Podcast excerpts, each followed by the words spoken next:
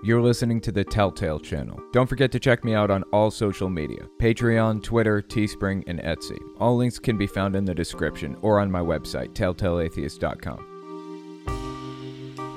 I've been keeping you guys updated on Jerry Falwell Jr. for a while now. Well, a new story broke about his less than reputable personal life. Let me just say for the record, I don't give a shit what his kinks are. It makes no difference to me. He's free to do whatever he wants as long as it's legal. But this guy is the president of Liberty University, started by his father, Jerry Falwell Sr. And as president of Liberty U, he's ruined people's lives over something as simple as being at a party where there was alcohol, even if they didn't drink it. He's supposed to be the leader of the moral majority in America. Turns out, to nobody's surprise, He's a giant fucking hypocrite. Jerry Falwell Jr.'s pool boy recently came out and said Falwell enjoyed watching the pool boy sleep with his wife. So what? It's just one guy. Could have been made up. Except this isn't the only instance of it. Turns out Jerry Falwell Jr.'s wife would befriend her kids' friends, fellow Liberty U students, so she could sleep with them too. I read some of the descriptions of what happened, and there's honestly no other way to describe it but rape. They were over 18, so it wasn't statutory. They were in their early 20s in most cases, but they're Liberty U students. They're barred from taking part in premarital sex, drinking alcohol, and a number of other completely absurd and self destructive policies. In one case, Falwell's son's friend woke up to find Becky Falwell, Jerry's wife, in their room pushing herself on him. It was wrong. The whole thing is wrong and probably crosses out of creepy and into illegal territory. But since the victims probably aren't going to come forward and press charges because of the social backlash, she'll probably never face charges. The sad part is that Jerry Falwell knew about all of this and encouraged it. He wanted it. He'd sit in the corner and watch it. This is the son of the guy who said God caused 9 11 because he was angry that LGBT people exist. Was there ever any doubt these people were charlatans? Some good news coming from a U.S. Court of Appeals. They recently ruled that schools can't block trans students from using the bathroom that matches their gender identity. This is a pretty big deal and honestly very surprising. According to BuzzFeed News, written by Zoe Tillman, quote, in a two to one decision, the court rejected the Gloucester County School Board's argument that a policy prohibiting transgender students from using the bathroom that matched their gender identity was needed to protect student privacy. She goes on to quote the majority majority's ruling written by Judge Henry Floyd, an Obama appointee. Quote, How shallow a promise of equal protection that would not protect Grimm, which is the student, from the fantastical fears and unfounded prejudices of his adult community. The board implemented a policy that treated Grimm as questioning his identity and having issues, and it sent him to special bathrooms that might as well have said Gavin on the sign. It did so while increasing privacy in the boys' bathrooms, after which its own deposition witness could not cite a remaining privacy concern. We are left without doubt that the board acted to protect cisgender boys from Gavin's mere presence, a special kind of discrimination against a child that he will no doubt carry with him for life. So there's a bit of good news. According to a U.S. appeals court, trans students can now use the bathroom with which they identify. And all that being said, honestly, if I were trans, I think I'd probably rather use a private bathroom because society isn't at a point yet where we don't have to worry about them getting the shit beat out of them. This is one step in the right direction, but we still need to work on improving public perception. The level of bullying trans kids go through is completely unacceptable. Bullying in general is unacceptable, but it hits a new level toward members of the LGBT community. It needs needs to be addressed desperately.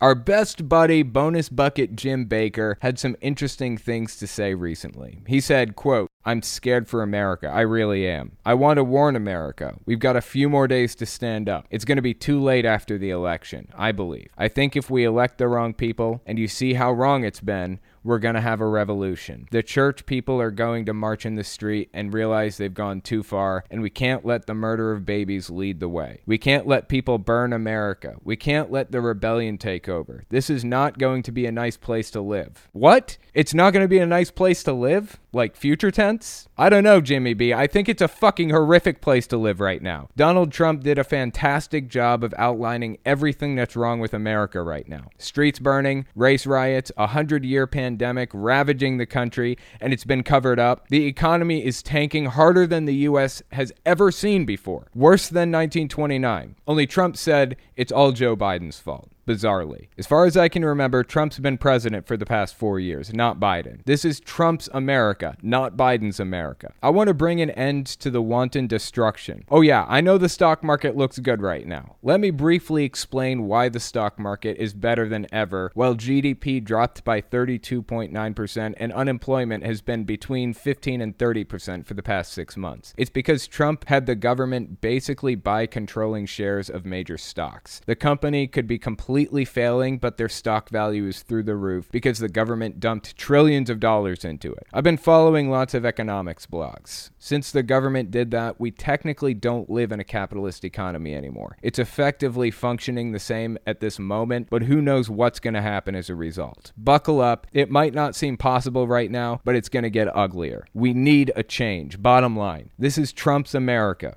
I don't want Trump's America anymore. It's a living nightmare.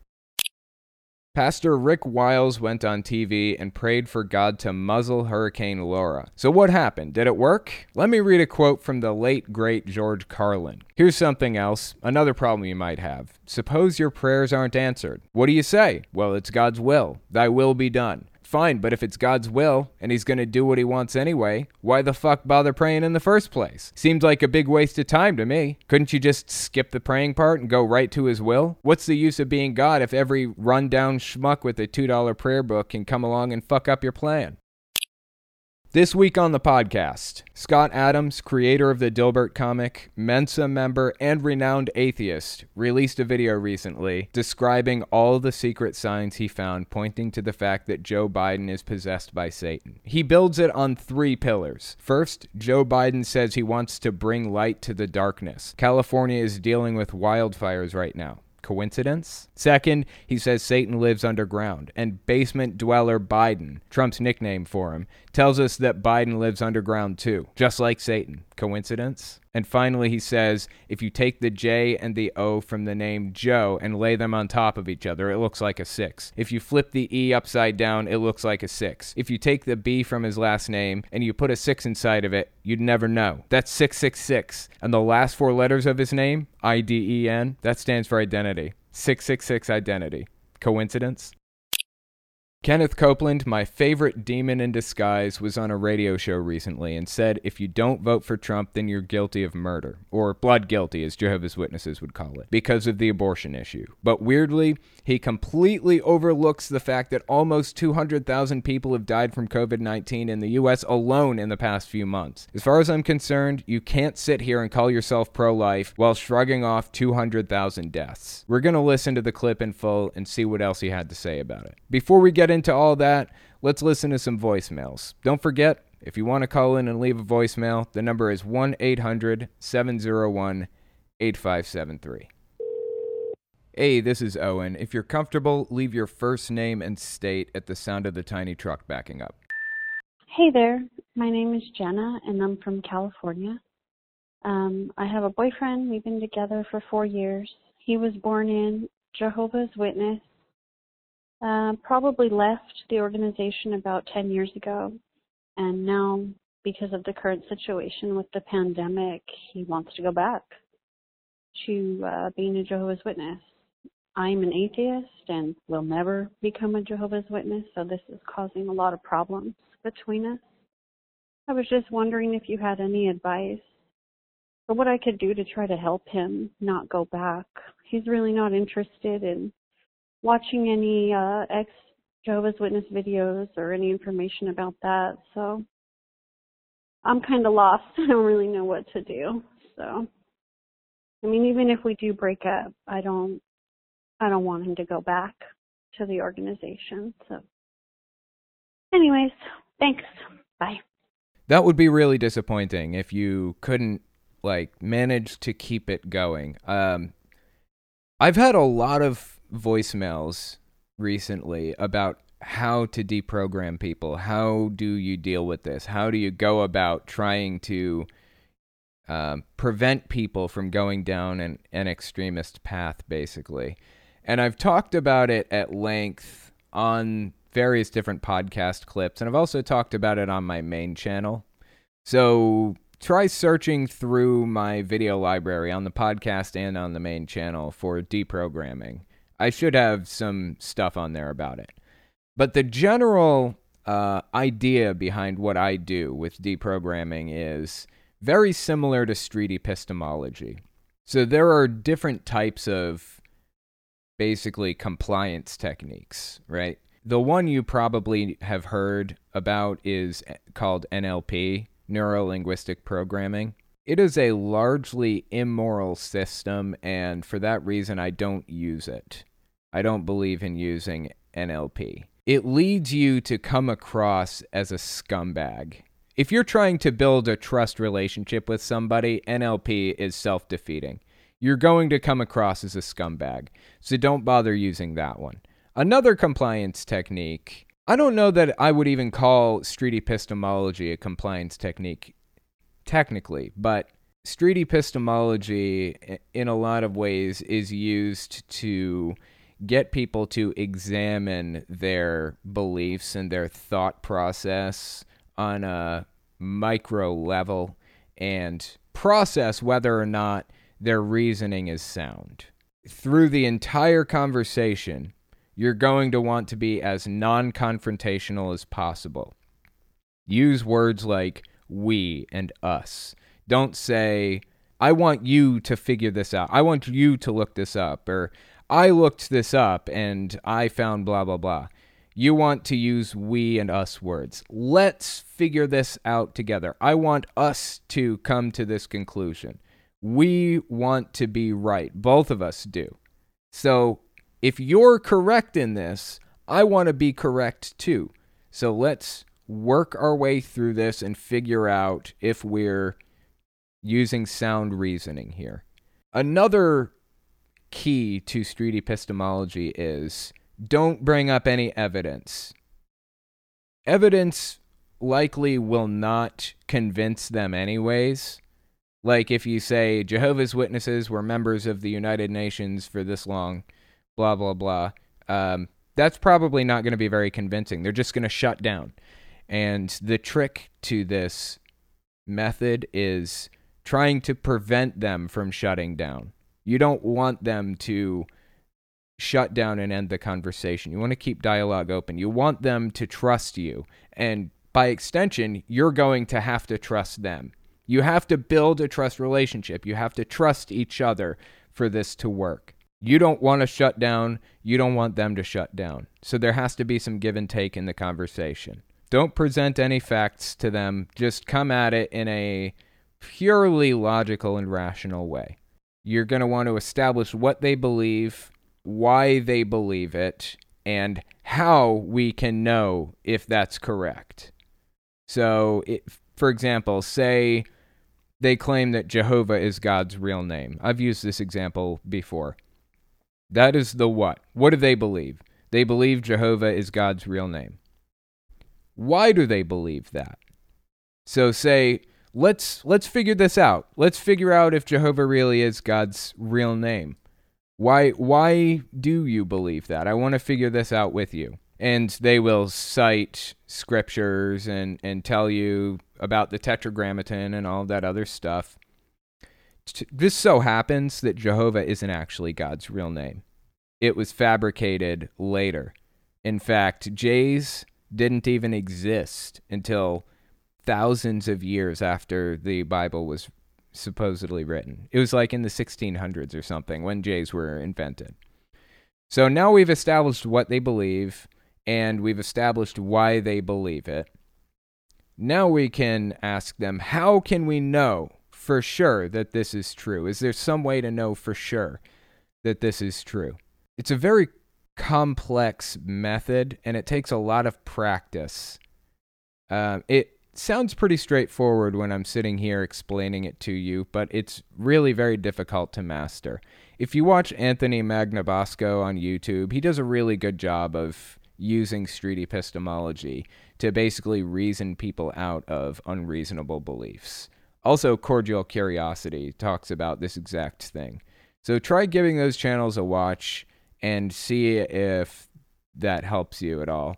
Good luck. I really hope things turn out for the best with the with you and with the situation. I really hope he doesn't go back. But for the record, apparently, from what I hear, my mom has been talking about Armageddon a lot with Mike, my grandparents, and stuff lately. She's been talking about how this is the end and we need to be prepared for it and everyone needs to get baptized and all that other good junk. And some people in the family are not terribly happy about that. But, anyways, um, like I said, good luck with it. I hope everything turns out well. Hello, my name is Maggie from Maryland. Um, I heard that the real reason why Jehovah's Witnesses go door, door to door is uh, just to fuel the persecution complex since nobody wants to answer the door to them. And there was an ex Jehovah's Witnesses say, witness saying uh, that while it is tempting to try and scare them off, saying things like, uh, "I'm sorry, I have to drink drink virgin blood while eating abortifeces," blah blah blah, just to scare them away, it will actually just feed into the persecution complex. Like they actually, like once they go back and say, see how we're treated or see how terrible the world is out there. And um, he said, if you want to lure people out of this cult, you should actually talk to them, be nice to them, and if they're kids, you know, bring up Caleb and Sophia. So just let them talk to show that, give them the impression that the world out there is actually not so bad. Not as bad as I think it is. So whenever they pull up the uh, we're treated so badly, people out there are so evil, this will actually get them to start thinking and lure them away. Do you think that's a better idea than just say, put me on the no call list and uh since you are an ex Jehovah's Witness, this true, like the whole reason contact to go door to door is just to show people like how poorly they're treated, like feed in the persecution complex? Thank you. Really interesting question. Um, do Jehovah's Witnesses send their members door to door? Does the leadership send their members door to door to feed the persecution complex? And the answer to that is I don't think so. But it that is like a, a side effect of it, basically it's like we can pull up the bite model. We've got things like cults will regulate individuals' physical reality. They'll dictate where, how, and with whom the member lives and associates or isolates. They will ban you from talking to ex members. They'll encourage spying on other members. They'll change a person's name and identity. Their memories are manipulated and false memories are created. Things like that. That type of thing is common in every cult. And they're very specific things. Why does every single cult do that stuff? They they must be doing it intentionally. They must be aware of what they're doing, right? I don't think so. I don't think that I, I'm sure that some cults out there are aware that this is the best method of controlling people and they set out to control people intentionally and and they do the things on this list because they know that they can gain more members and get more money and all that stuff. But i don't think that cults by default are are trying to find ways to manipulate and control people. I think it's an emergent property. I think that these groups are doing the these things by happenstance in some cases. I think it's almost like a coincidence that they're hitting all of these markers on how to control and manipulate people, honestly. Just like your question was do they send them out to experience that persecution to lock them in deeper? I don't think that they do that intentionally. It fascinatingly, but I think it is obviously a side effect of it. You are correct in saying that the best way to help somebody come out of the religion is to keep their guard down not attacking them not not making them feel attacked basically. Making them feel welcome making them realize that the outside world is not all evil things like that help them move to a different conclusion. Because the governing body or the leadership of basically every cult out there wants you to think that the outside world the non cult world is evil and is out to get you. So, it, as a member of the outside world, you have an opportunity to uh, prove the cult leaders wrong by being nice to them and listening and talking and communicating and showing that there are nice people outside. That being said, if you have been hurt by the religion in some way, if you are completely disgusted by how they act or whatever else, and you feel like trying to get back at them, here's my advice to you for how to deal with the cult members. Like, if Jehovah's Witnesses come to your door and you don't fucking like Jehovah's Witnesses, you can do one of two things. Either tell them you're an apostate. That seems to have worked for a lot of people. Tell them you're disfellowshipped or that you're an apostate, or both say I'm a disfellowshipped apostate, and they will leave so quickly. They don't want to waste their time on somebody they know hates the religion.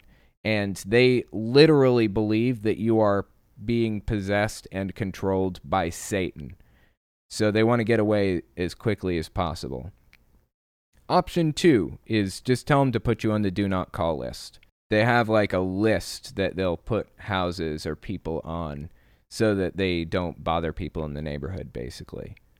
So, you can try one of those two things and you basically won't do any more damage to the Jehovah's Witnesses or the Mormons or whatever who come to your door. Leave it for somebody else if they want to try to deprogram them. Uh, my recommendation would be do your best not to make it more difficult to deprogram these people later if the opportunity ever arises for somebody else. Do your best to not feed into their persecution complex if possible, because at some point in time, it's possible maybe somebody will be able to reach them and convince them that they're wrong. Glenn Lusk, you're really making a difference. Great content. Keep making videos. Thank you, Telltale. Thank you, Glenn. I appreciate that so much. You are the shit. Zolfner, I need help understanding how Black Lives Matter can literally talk about social distancing and the effect of COVID on blacks and host a huge march with no distance. Okay.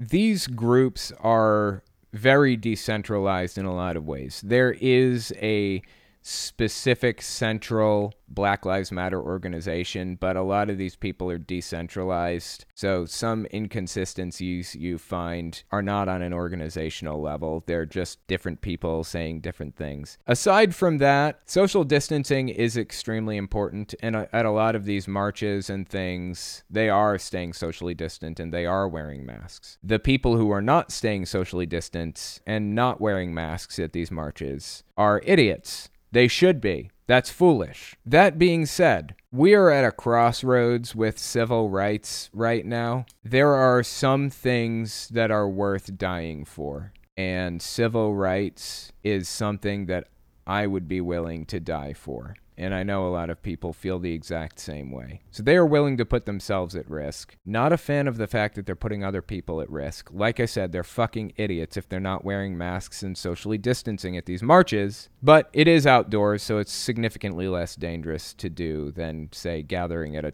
little tiny enclosed church. There is that. Anyway, thank you for the super chat. I appreciate that.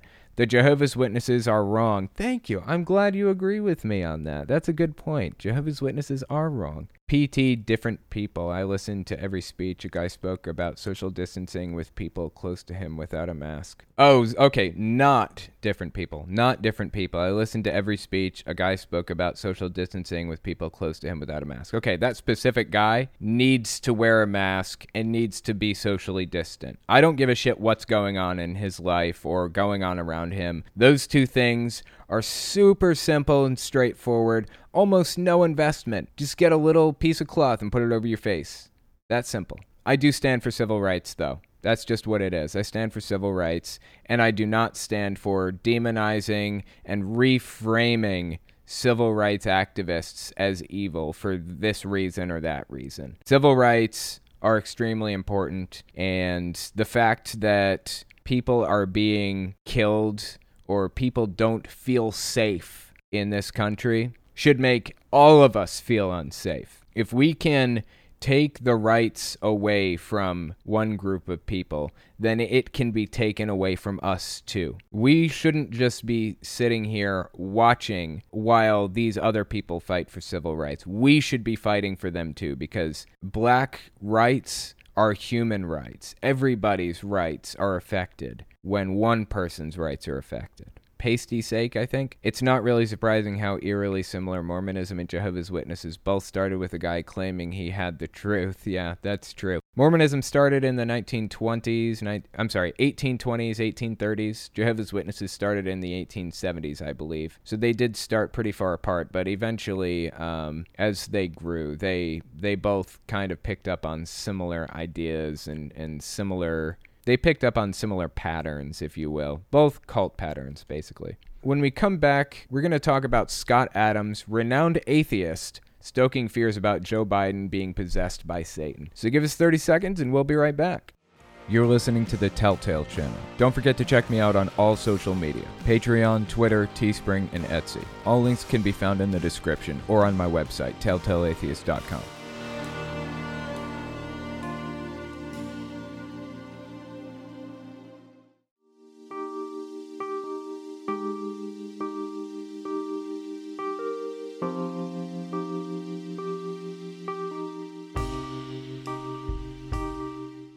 So, the first article I wanted to take a look at tonight is called Trump World Favorite Persuader Scott Adams Sees Satanic Coincidences in Biden Campaign. This is by Right Wing Watch. And they actually, I don't, they attached a Scott Adams video to this article. So, I went through the video and gave it a watch. If you guys don't know who Scott Adams is, he wrote the Dilbert comics. He invented Dilbert. And I really enjoyed Dilbert when I was younger. I loved reading those comic strips. I had like books of the comics when I was little, and I'd sit there in my room and read them. So it's really disappointing to me that this guy, Scott Adams, has gone so completely over the deep end. He's a member of Mensa, and he is fucking crazy. So let's watch this clip of Scott Adams saying some really interesting stuff. Um, now, here's something that's uh, caught my attention and I can't release on it. Uh, as you know, I'm not a believer in um, any kind of religious anything, but I can't help noticing how many satanic coincidences there are with the Joe Biden campaign. All right, let's just pause right here. He's an atheist. He does not believe in God. So, what is his end game here by basically trying to scare people into thinking that Joe Biden is satanic? What is his end game? He's trying to build up Joe Biden's opponent. I can't see any other explanation here. I don't know. Am I missing something? Why is an atheist talking about all of the satanic signs? Why is an atheist trying to stoke conspiracy theories? This is a conspiracy theory, straight up. Let's continue. And they just have to be mentioned. Now, again, I'm not a believer. We know. But it's becoming a weird coincidence of how many things look satanic. For example, uh, Joe Biden is in favor of what he said, bringing the light to the darkness. And what is happening as he's speaking? As he's speaking and saying, I will bring the light to the darkness, cities are actually on fire. Okay, let me just pause here real quick because that's not actually what Joe Biden said. This is Biden's actual quote. The current president has cloaked America in darkness for much too long. Too much anger, too much fear, too much division. Here and now, I give you my word. If you entrust me with the presidency, I will draw on the best of us, not the worst. I will be an ally of the light, not of the darkness. That's what Joe Biden said. Either way, that's just a complete conspiracy theory. Let's just continue with the video. I'm a little pre- I'm jumping the gun on this cuz it's got me pissed off. Let's continue. California is on fire. If you were Satan, wouldn't you expect that Satan would speak in terms which are true but misleading? Meaning, uh, he will bring you the light, but there's a catch. It's fire, and it's burning your stuff. That's exactly what Satan would say if Satan existed. Now, if Satan existed. This is ridiculous. What's wrong with this guy? There is a conspiracy theory problem in the United States right now. People are convinced that everybody is out to get them, that Satan is out to get them, that the deep state is out to get them, that all of this other junk. This guy is not helping the situation with the, with shit like this. This guy's making it worse. He's an atheist and he's super smart and he's doing this shit. Really? What is wrong with him? Let's continue. I'm not saying that that Joe Biden is possessed by Satan. I'm just saying it would look exactly like this. Now, this is wrong. This is wrong. Why would an atheist ever hint at this? This is just straight up manipulation. He knows what he's doing. He doesn't believe in God. He's trying to manipulate and scare people here. That's it. Are there any other clues? Well, how many people or entities do you know who prefer to live underground? I can think of Satan living in hell. And what, who would be another person who prefers to live underground? I've got it. I know who. Donald Trump when he went into his bunker, right? Didn't he go into a bunker underground because he was like super scared that people outside were like going to get him or something? That's who it is. I bet that's who Scott Adams is talking about here, right? Let's find out. Could it be basement dwelling Biden? Basement dwelling Biden? Isn't that the nickname that Trump made up for Biden? This is Scott Adams trying to spread Donald Trump's propaganda technique. Linking negative words to people like that so that when you hear the name, it's linked to negative thoughts. That's a propaganda technique. It's a propaganda technique that Donald Trump has been using since forever. You know, Sleepy Joe wasn't really sticking, so he went with basement dwelling Joe Biden uh, crooked Hillary. You hear words that are negative in your mind and you link them with the name of the person that you're talking about. It's a propaganda technique that Scott Adams is intentionally helping Trump spread. I only know two people who are famous for living underground. What about Trump? You forgot Trump. He was underground in his bunker, wasn't he? Why is he leaving Trump out? That's the first person I thought about. Can you think of even a third one? I don't think so. But that could be a coincidence, right? I mean, you know, there are coincidences. So if there was anything to this satanic thing, you would see lots of little hints because don't they say that that Satan, uh, his biggest trick is telling you he doesn't exist? So you would he would be hiding in plain sight but there would be lots of clues if you were not blinded by the satanic influences. For example, there'd be lots of clues if you weren't blinded by the satanic influences. This guy is such a piece of trash. What's going through his head right now? He is an atheist. What brought him to the conclusion that this was the best thing to do for society? How did he wake up this morning and say to himself, you know what? I think we should manipulate the public and lie to them and twist situations around to make them believe this conspiracy theory so that they'll vote for the candidate that I like the most.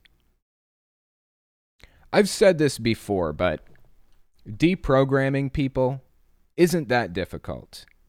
It's a pretty straightforward process.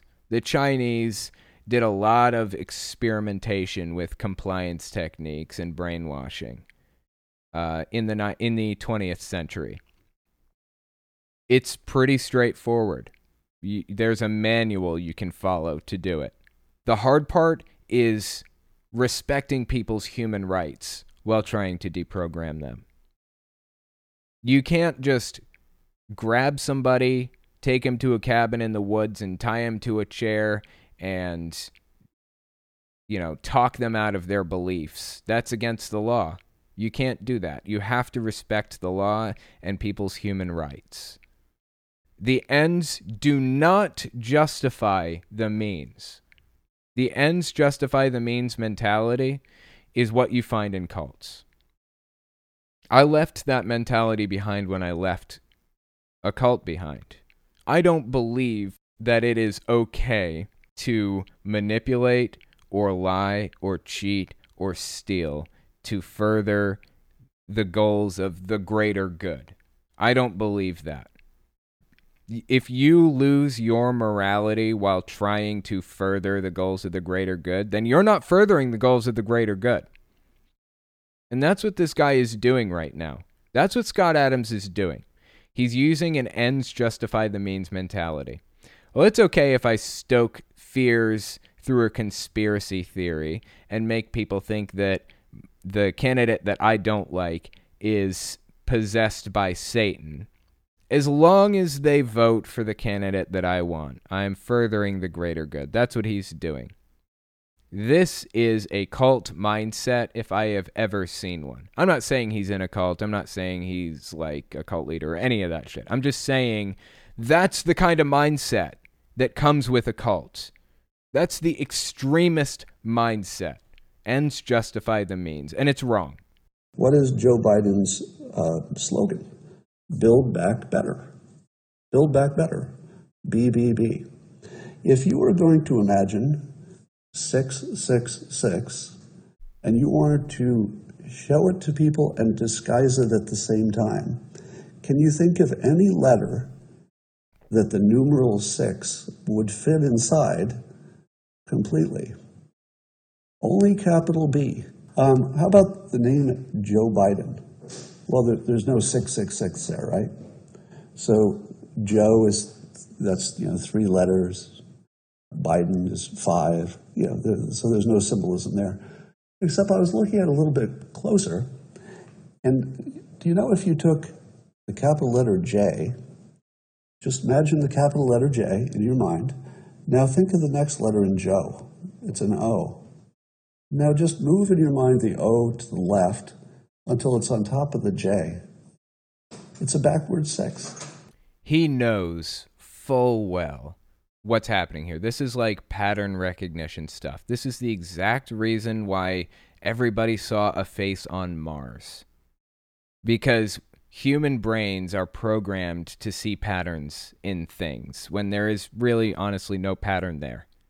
They zoomed in on the face on Mars like a week later after everything exploded and so it was just a rock formation. There's nothing there. We have pattern recognition programs in our heads that are designed to find this stuff. And he knows that. He knows that. And he's using this shit to manipulate people. Now, suppose the next letter is the, the lowercase e.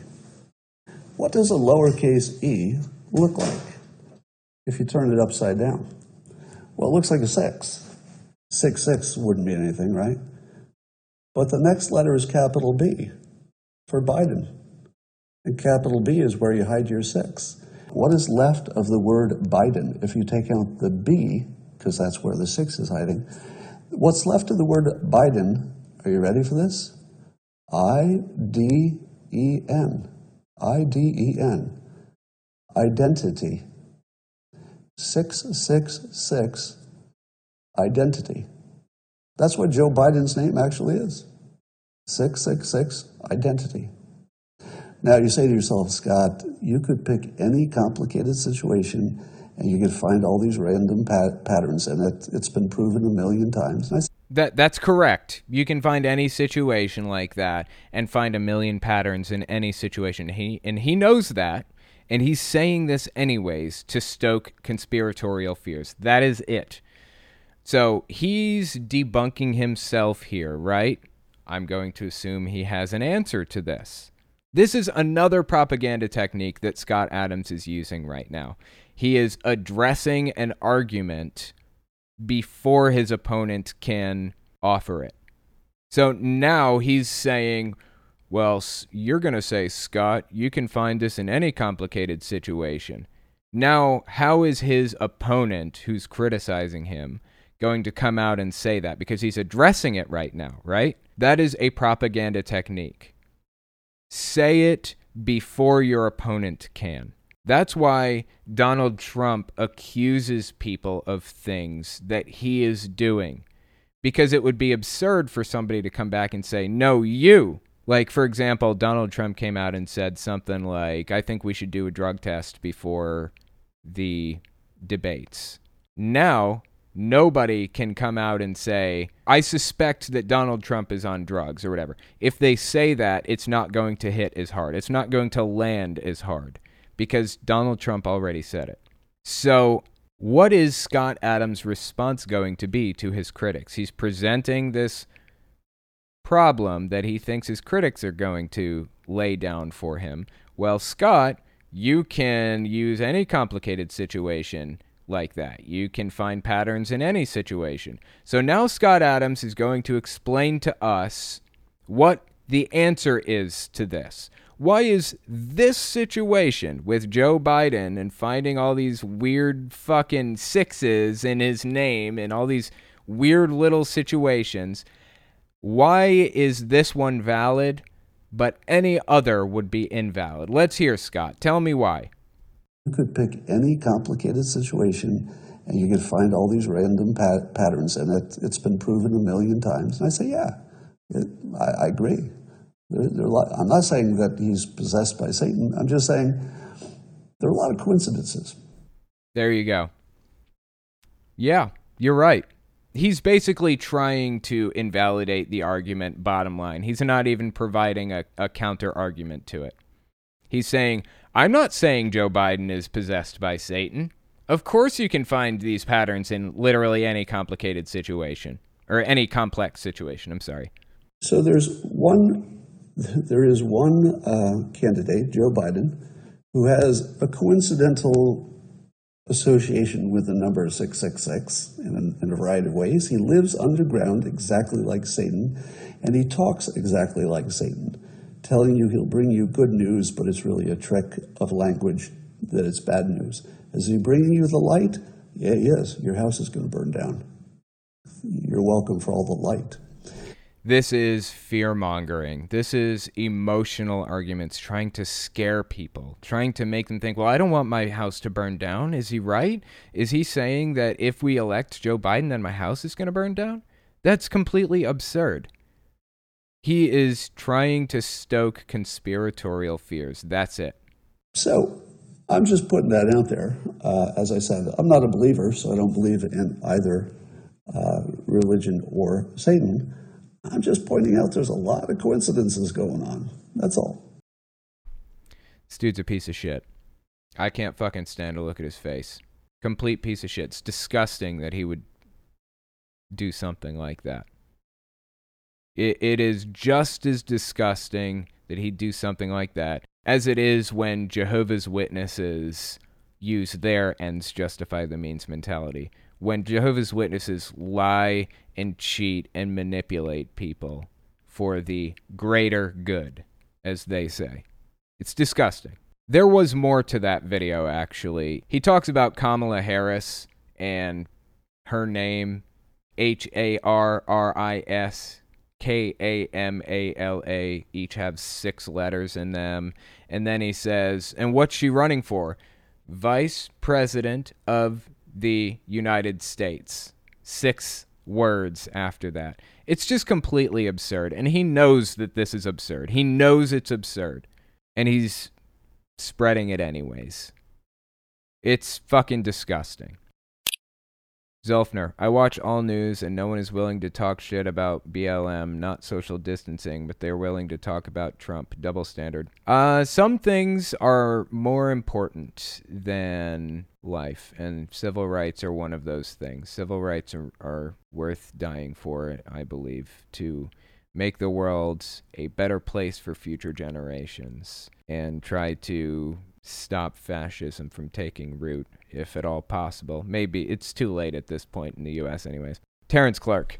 Doesn't Scott Adams know you don't tell your followers you don't believe the nonsense you're selling them? It's all propaganda.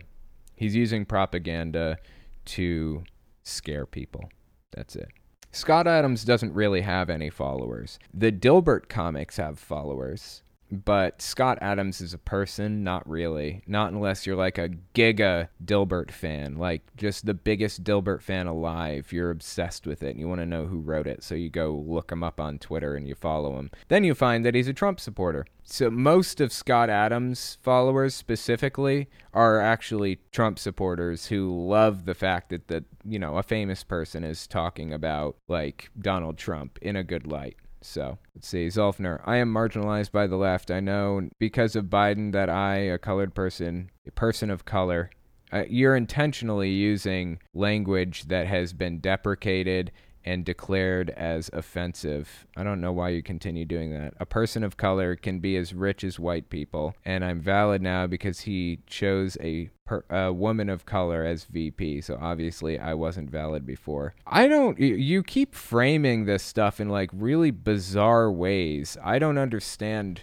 why you're reframing, which, by the way, is another propaganda technique. Actually, let's look it up. Framing is actually the name of it. Framing is the social construction of a social phenomenon, often by mass media sources, political or social movements, political leaders, or other actors and organizations. It's an inevitable process of selective influence over the individual's perception of the meanings attributed to words or phrases. So the idea is somebody says something, or there's some idea out there being presented. Some person or media outlet or something will change the meanings of the words in the sentence to be more malicious and sinister than it actually was in the first place. It doesn't just stop there, though. It goes beyond to completely reframing a narrative as a whole, presenting it in a different light entirely than the one that it was intended to be presented in. Uh, that that is framing propaganda. So anyway, I see a lot of that from you, FYI. Thanks for the super chat, though. I appreciate that.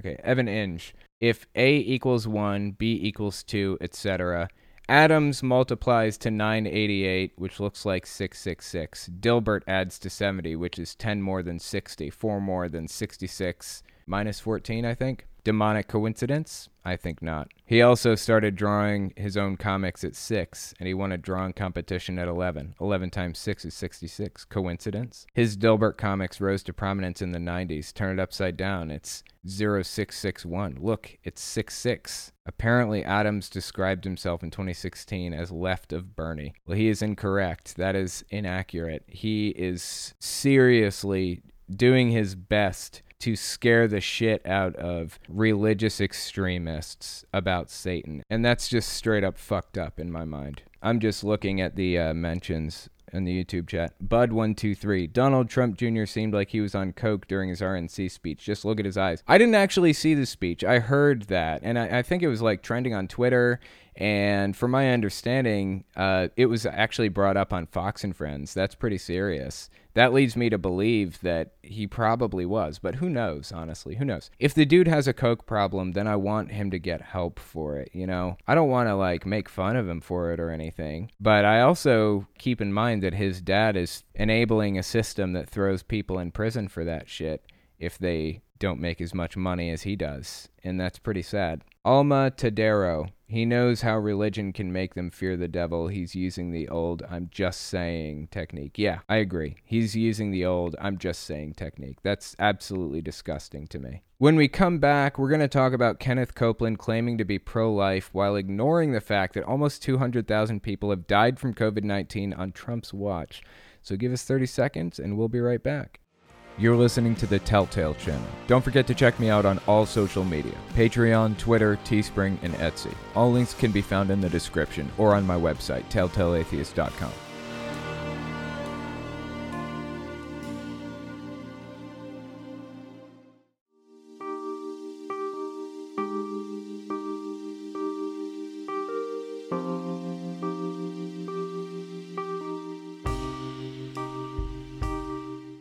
So the next article I'm going to take a look at is on the Friendly Atheist website. The title is Kenneth Copeland: Christians who don't vote for Trump are guilty of murder, quote unquote.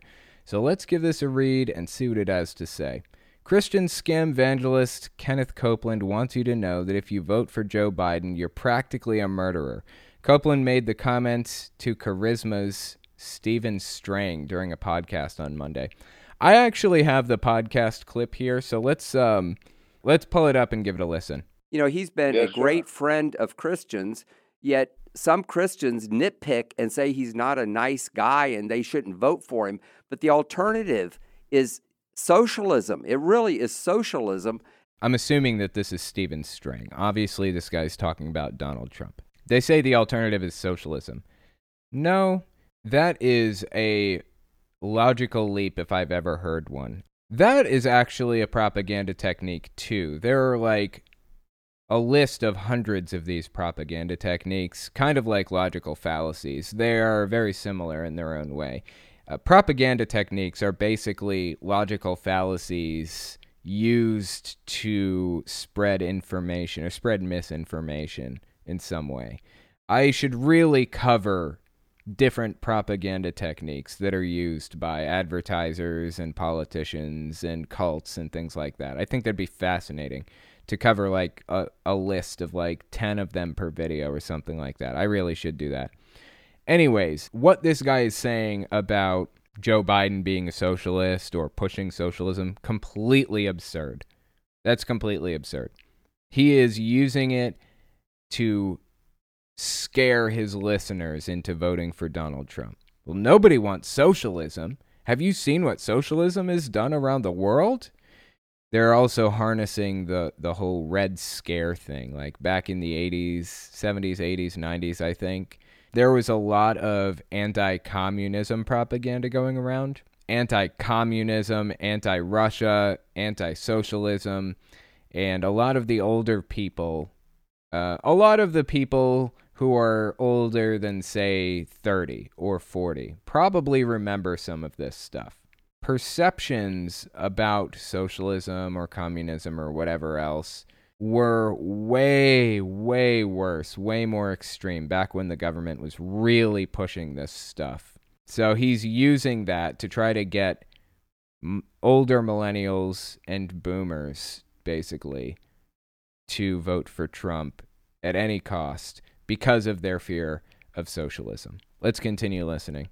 My listeners, the people who who donate to your ministry, the people who read Charisma magazine, most of them are going to vote for Donald Trump. Uh, they just vote for the conservative candidate every time it rolls around. But I also see a lot of apathy. A lot of Christians aren't registered to vote. We're afraid that a lot of Christians will stay home instead of vote.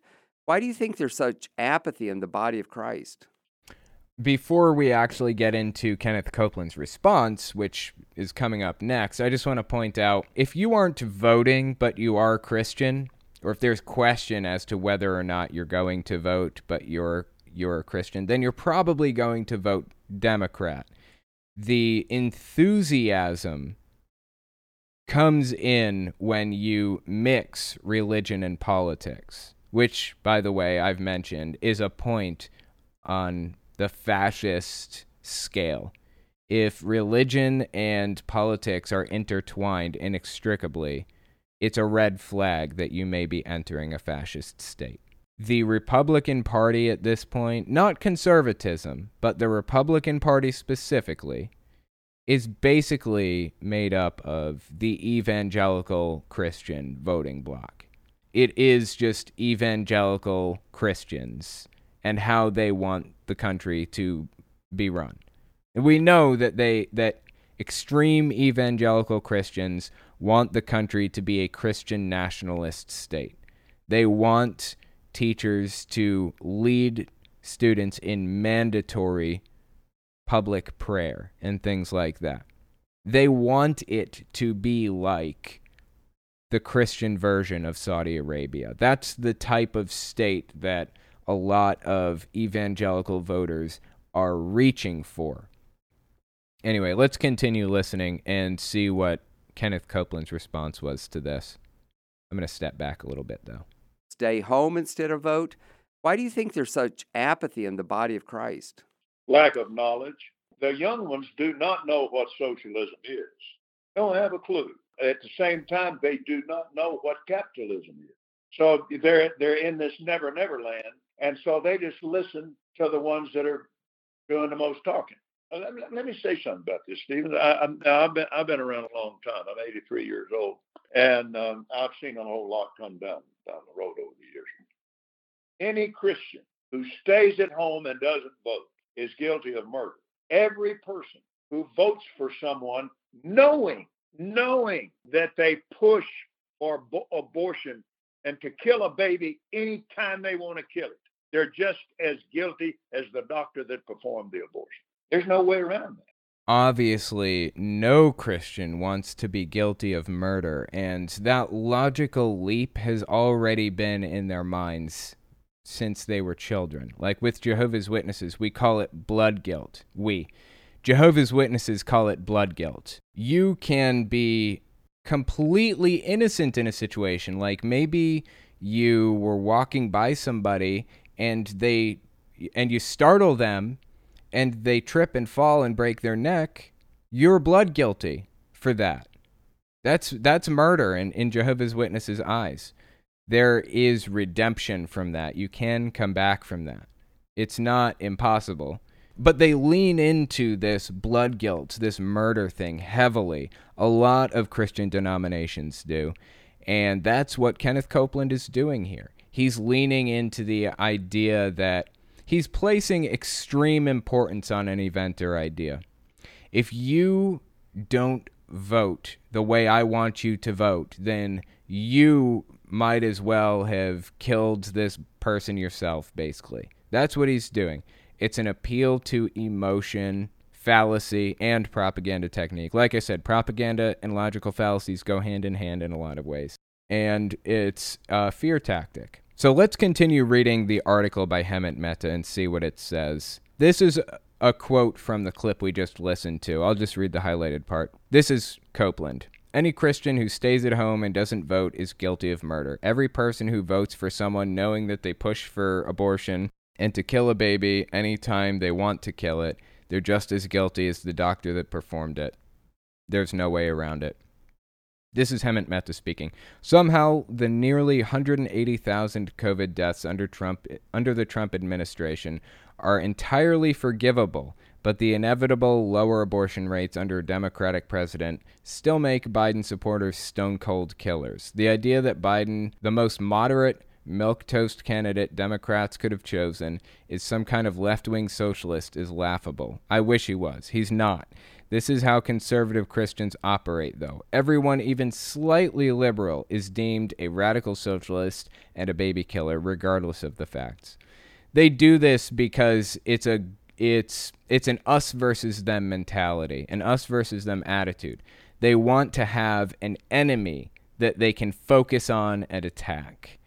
And one enemy that basically the entire Republican Party or the entire evangelical voting bloc hates is communists and socialists. That's why they have to paint Biden that way, even though he's not, because it's the best way to scare people into being enthusiastic about voting. Since we're on this subject, I just pulled a picture up. If you're listening on the audio podcast, I'll I'll describe what I have up here. It's a picture of a display that can be found at the Holocaust Museum. It's early warning signs of fascism so that we never forget and we can avoid repeating history. Let me give you the points on this poster, basically. This reminder of what fascism is and how it creeps into a society. Powerful and continuing nationalism, disdain for human rights, identification of enemies as a unifying cause, supremacy of the military, rampant sexism, controlled mass media, obsession with national security religion and government are intertwined, corporate power protected, and labor power is suppressed. disdain for intellectuals and the arts, obsession with crime and punishment, rampant cronyism and corruption, and fraudulent elections. Is any of this sounding familiar to you guys? Does the U.S. meet any of those points at all? Like, even a couple of them? What about religion and politics being intertwined? Does it meet that one? Does it meet the rampant cronyism and corruption one? What about fraudulent elections? Trump's been talking about that nonstop. Most people can get on board with at least a few of these points. Something needs to be done. This is a serious situation we're in right now as U.S. citizens. Something needs to be done to stop it going down this path. It's extremely disturbing. Back to Hemant Mehta.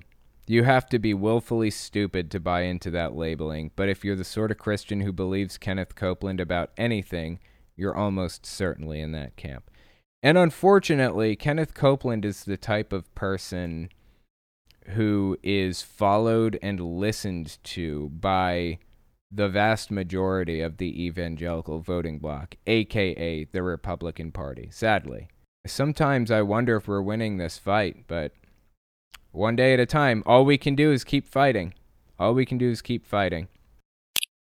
I've been answering questions from Zolfner. I want to mention a couple of things. Recently, I said on Twitter, I don't want I don't think Biden should debate Trump. And my reason was because Trump is going to use that platform, that opportunity to spread lies and propaganda and to frame things in a disingenuous way. Trump uses an ends justify the means mentality too. To reframe things, make them look completely different than they were originally intended to look. I don't have as much of a problem with Mike Pence de- debating Kamala Harris, though, because I think Pence is a less practiced propagandist, and I think it's mostly going to come down to ideas in that situation. And I think Kamala will be perfectly capable of destroying Mike Pence if he does start bringing up propaganda. But Donald Trump is Donald Trump will will just straight up make shit up.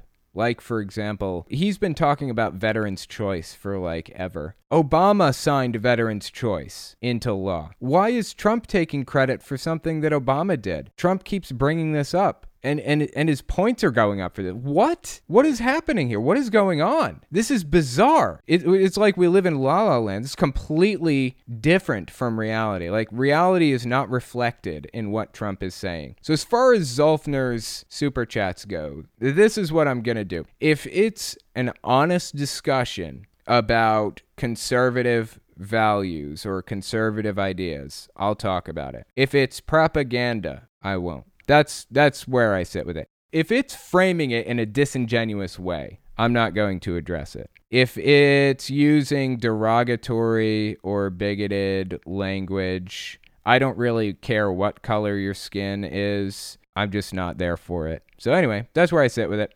Alma Tadero. Yeah, blood guilt is how my congregation used to push us teenagers to go door to door because if we did not do it, we were becoming guilty of the blood of the people dead in Armageddon. Yep. Yeah, they actually said that recently too. They said publicly, like the governing body members said publicly, if you don't knock on doors, then you're blood guilty which means you're not going to make it into the new system, quote unquote. So that's another way that Jehovah's Witnesses try to manipulate people. Zolfner, both Kamala and Trump made some false promises about vaccination. Talk about that. Um, I hadn't heard about the false promises about vaccination. I don't know why any politician would be making promises about vaccination. Why would Trump make promises about that? Is Trump in the lab, like, studying this shit? I hope not. He's not a scientist. I would love it if we could get a vaccine out sooner rather than later, but I would love it more if it were safe. So I'm not trying to push the vaccine because I don't want it to accidentally kill people and make people even more afraid of getting vaccines. It's the absolute last thing that I want. I want to make sure this is 100% completely safe and has gone through the scientific process fully. If I feel they've done their due diligence on that, then I will be out there parading it around, trying to get everybody to take it, and I will be the first one in line to take it myself. Both of them are idiots. Is is Kamala in the lab? Well, I think Kamala is smarter than Trump. Uh, that's just a suspicion. I don't know that that's a fact. It just seems to me that she probably is. She shouldn't be in a lab either, though. She's a lawyer, not a scientist. But I didn't hear about her false promises with the vaccine. It would be stupid if she'd made promises about a vaccine. That would be foolish. No politicians should be making any promises about vaccines right now. They should be hopeful, tentatively, but they have no control over it, or they shouldn't, anyways. Scientists should. Okay, tell you what, that's where I'm going to end it for the night. Appreciate you guys coming on and giving this a listen, and I will talk to you next week. If you like what I do and you want to make sure I can continue to do it, you can support me in a few ways. First, you can support me on Patreon. That's probably the best way. But if you want to get something back for your support, you can check out my Teespring. I sell all kinds of shirts and stickers and stuff on there. Second, you can support me by checking out my Etsy store. I sell 3D printed stands for every system, from the original Nintendo to the Xbox One. And finally, if you want to support me in other ways, you can check me out on my other channels. I have the podcast channel, which is where I talk about whatever's on my mind politics, social issues issues, whatever. You can also find it everywhere podcasts can be found. Or you can check out the videos on my main channel where I focus on destructive cults. As it is with most channels these days, I rely on the support of viewers like you to keep my channel alive, so sharing my work is extremely helpful. Anyways, check me out in all those places if you haven't already. Thanks for listening, guys.